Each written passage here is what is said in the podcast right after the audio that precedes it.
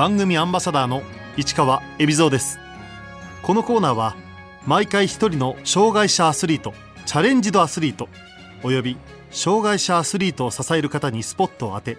スポーツに対する取り組み苦労喜びなどを伺います。車椅子バスケットボールの丸山幸輝です。丸山幸輝1996年長野県松本市生まれの22歳生まれつき両手両足に障害を負い中学時代は義足でバスケットボールに取り組んだ。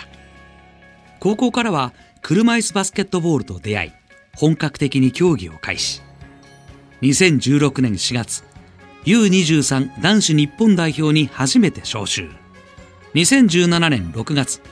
トロントで行われた U23 世界選手権では世界4位に貢献した。2017年7月株式会社やる気スイッチグループホールディングスにアスリート入社。現在はクラブチームのパラ神奈川 SC で活躍している。丸山は生まれつき両手の指と足に障害を負っていた。生まれつき両手と足が欠損で指が右手が3本で左手が2本で足は両足切断っていうような障害になって生まれて間もない2歳3歳頃からもう義足で生活してました。何でも基本ある手である指でこなしてましたね。中学生の時から義足でバスケットボールを始めた丸山。バスケを始めたきっかけは？小学校も普通の小学校に通ってたんですけども小学校のあの休み時間に体育館でみんなで一緒にバスケをしていてシュートだったりドリブルしたらすごい楽しかったので、えっと、中学に入ったらバスケ部入ろうかなと思いましたあんまり指が少ないことによってその小学校中学校の時にボールをシュート打ったりドリブルっていうのはあんまり気にしなかったですね。あんまりないからといってやりづらいなっていうイメージはあんまりなかったですね。では車椅子バスケットボールとの出会いは？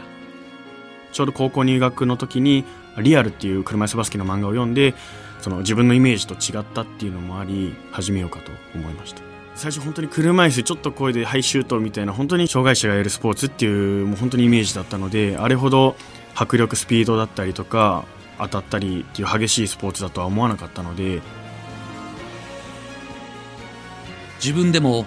漫画リアルの世界を体験してみたいと思った丸山はインターネットで検索近くでプレーできるチームを探した。とりあえずもう長野県内の車椅子バスケっていうのを調べたところその信州大学っていう国立の大学にあの車椅子バスケのサークルがあったので行ってみました。信州大学だったり専門学生近くの専門学生本当に学生だけ健常者の学生だけがのチームでしたね。初めて競技用の車椅子見た時は形だったりとか、まあ、漫画リアルで見た通りだっていうふうに思いました。ね普段は義足生活で車椅子には乗っていない丸山。初めて車椅子でプレーした感想は？初めて乗ったのが高校1年生の5月頃なんですけど、まあ、小中ってやっぱりあの義足が履けない時車椅子普通の車椅子とか乗っていたりする時がもあったので車椅子の操作っていうのはある程度分かってはいたつもりだったのでいざやってみたら普通の車椅子より早く焦げたりとかしてすごい扱いやすかったというか、はい、ちょうど初めて行った練習の時にその当時所属していた長野 WBC っていう社会人チームの選手が練習に1人来てましてその方にあの今度長野のチームの練習あるから来てよっていうことをおいでよっていうことを言われてすぐにその社会人チームの方に参加させてもらってそのまんま高校1年生で長野のチームの方に入ったって形で高校1年生の時地元の車椅子バスケットボールクラブ長野 WBC に入団。本格的に競技をスタートさせた丸山。最初は本当にその普通のバスケとルールとかは一緒なんですけど戦術っていうのは全く違うのでどうやったらいいのかっていうのが分かんなかったので本当に味方に合わせたり味方を生かすプレーだったりっていうのをやっていました。2016年4月丸山は23歳以下の代表に初めて選出された。4月のドバイの国際試合ですね。今でも覚えてるんですけどもチーム練習に行く前に電話がありまして行く可能性があるからパスポート取ってって言われた時に選ばれてすごく驚きましたね。U23 代表を指揮するヘッドコーチは京谷和幸。京谷は元 J リーガー交通事故で選手生命を絶たれたが車椅子バスケットボールと出会い日本代表で活躍。現在は指導者として若い世代の育成に関わっている。京谷さんに言われたことあのスピードとクイックネスチアスキルっていう部分を生かしてトランジションバスケで勝つということを言われてました。特にあの僕らの世代の23歳以下の代表はハイポインターあの4点と4.5っていうすごいでかくてエース的な存在といいますか状態のいいでかい人がいなかったのでゴール下に行かせないプレーをじゃあしようということでなりました。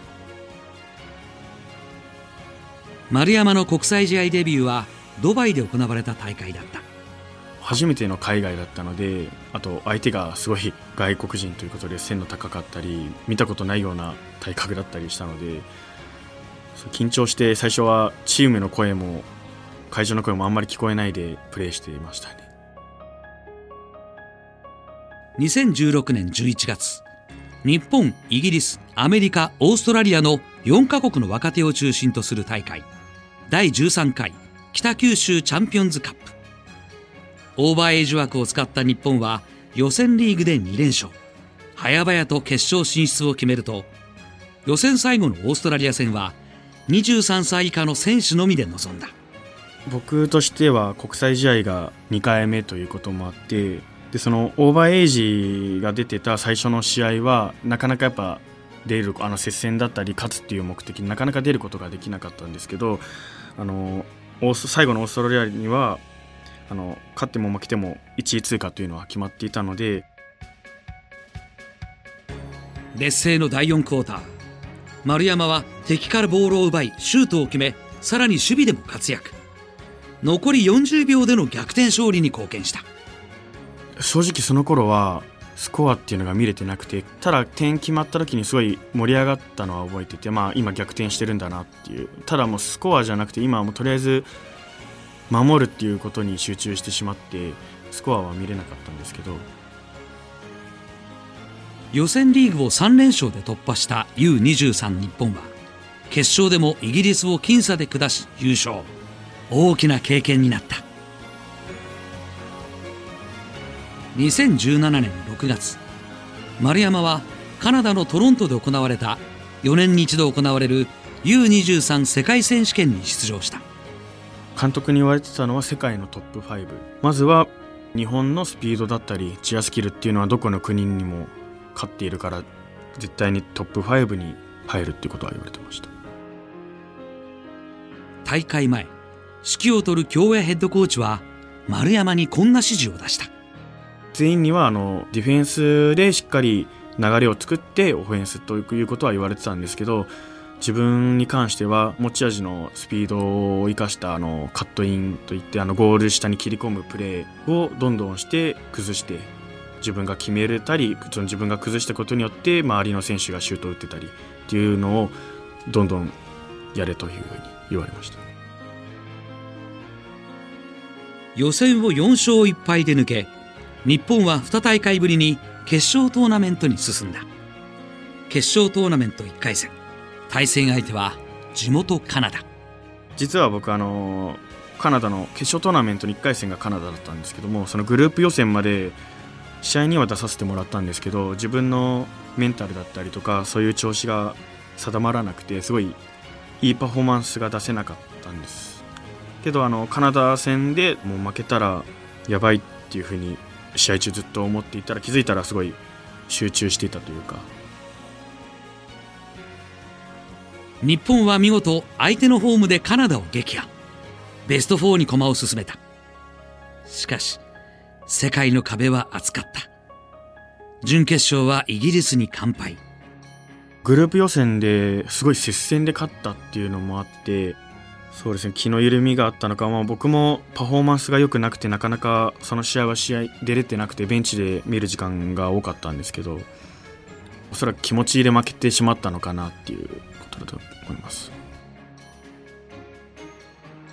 銅メダルをかけた3位決定戦相手はオーストラリアだった。最後の試合っていうのは実は今までで一番出場時間が長かった試合で残り23分ぐらいまでずっとフルで出させてもらっていて14点差でその前半終わった時にですね終わる時に自分のシュートをフリースローリバウンド取られて速攻でやられて前半が終わったんですけど前半の終わり方が非常にまずかったので相手に流れが持ってかれるような終わり方をさせてしまったっていうところです後半日本は前半リードしていた14点をひっくり返され逆転負け。U23 日本代表はあと一歩のところでメダルを手にすることができなかった。後半気の緩みかやられてしまいました。京谷監督からは、まあ、負けてしまったのは、まあ、自分の責任だっていうふうに京谷監督は言ってたんですけど一番はやっぱ試合に出てた選手かなと思うんですけどもメダルは取れなかったですけど、まあ、世界のベスト4ということで、まあ、胸張って帰ろうということでお話をいただきました。U23 世界選手権終了後の2017年7月地元長野の公務員だった丸山は競技に専念するため株式会社やる気スイッチグループホールディングスにアスリート契約で入社した。世界選手権行く前に話は進んではいたんですけども初めて国際試合を経験してこのままだと世界でも戦えないの前にまず日本で代表に選ばれないというか日本の他の選手に負けて終わりだなっていうのがあったので本当にバスケを業務と仕事としてあのさせていただいてるって形です。地元長野を初めて飛び出した丸山。所属チームも関東の強豪パラ神奈川 SC に移籍した。今はあの横浜市に住んでいます。バスケの生活も含めて全てが変わりましたね。どうしてもあの長野のチームだと試合数練習がどうしても物足りないと言いますかもっと上のレベルでやりたいっていうふうに思いましてその同世代で同じアンダー23で共に戦った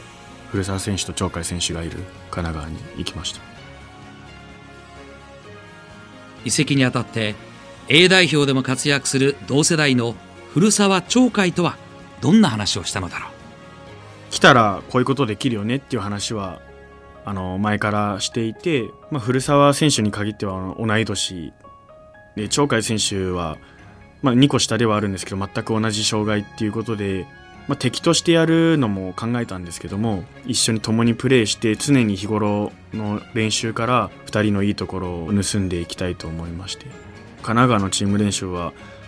近くにいっぱいチームがあるので他のチームの方が来てくれて試合ができたり常にレベルの高い意識でやらせてくれているといいますか修正するとこが多いなっていうふうに気づかせてくれますね。2020年に向け丸山の目標は？世界選手権が4年後。なのでその4年後には自分は26歳ということでその世界選手権で主力になるためにまず東京パラリンピックに選ばれるように頑張っています。まず9月のジュニア大会と11月の北九州の大会に向けて今日々練習しています。今年の12月にあの来年2019年度の強化指定選手の選考会があるので年はその合宿で選ばれるように頑張ります。代表の中で丸山がライバルとして意識している選手は？あんまりライバルっていうのを意識したくないんですけどどうしても周りからはやっぱ同じ障害日本で2人僕と鳥海しかいないのでやっぱ鳥海選手ライバルだよねっていうことは言われるんですけども京谷監督からは全てにおいて鳥海選手が今上なので鳥海選手にないものを見つけてそこを磨いていくようにっていうのを言われたので新しい日本代表の色として代表に入れたらなと思ってます今はアウトサイドのシュート力では今自信は負けてるつもりはないっていうのとベンチにいてもコートにいても闘争心出して声出して周りをうまく盛り上げていくことかなっていうふうには思ってるんですけども丸山には試合前に必ず聴く大好きな曲がある。平井大さんの「えっと、トゥナイト」っていう曲ですね。すごいあの静かなメロディーなので試合の前とかすごい落ち着かせてくれる曲です。競技を離れた時の気分転換は？今横浜に来てなかなかあの地元の友達とかが関東に少ないので遊べなかなか 遊べてないんですけど周りからはすごくいじられていじられ役といいますかすごいいじられて、まあ、それで自分が返してでみんなが盛り上盛り上がってくれるといいますか。特に古澤町会はいじってきますね。基本同い年以上同い年か先輩だったらみんないじってきます。長野県松本市にいる家族も丸山の競技人生を支えてくれている。ちょくちょく連絡は取っていてまあご飯とか生活とか大丈夫っていう連絡とかは来ます。食事とかはどうしてもチーム練習だったりとかの後とかはやっぱ外で食べることが多いんですけどまだなかなか自分で作るってことはできてないですね。包丁とまな板がなかったのでこの間のお盆にあの地元帰った時にそれを言ったら帰る時にお母さんが用意しといてくれて作りなさいということで買ってはくれたんですけどまだ開けてない。基本母親にはあの障害者だからできないっていうのは最初から決めつけるなということは言われていてやってからやってダメだったら言いなさいっていうことは言われていたので基本そういう障害者の学校とかではなくなるべくみんなと同じ学校にっていうことでさせやらせてもらいました。これからの夢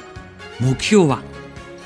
プレイヤーとしては、まあ、プレーだったり技術っていうのももちろんそうなんですけども、まあ、周りから選手として今人としても選手としても信頼されるプレイヤーになりたいなと思っていますいざその重要なシチュエーションで、まあ、僕にパスくれても大丈夫だろうっていうそういう安心してもらえるような選手になりたいと思っています。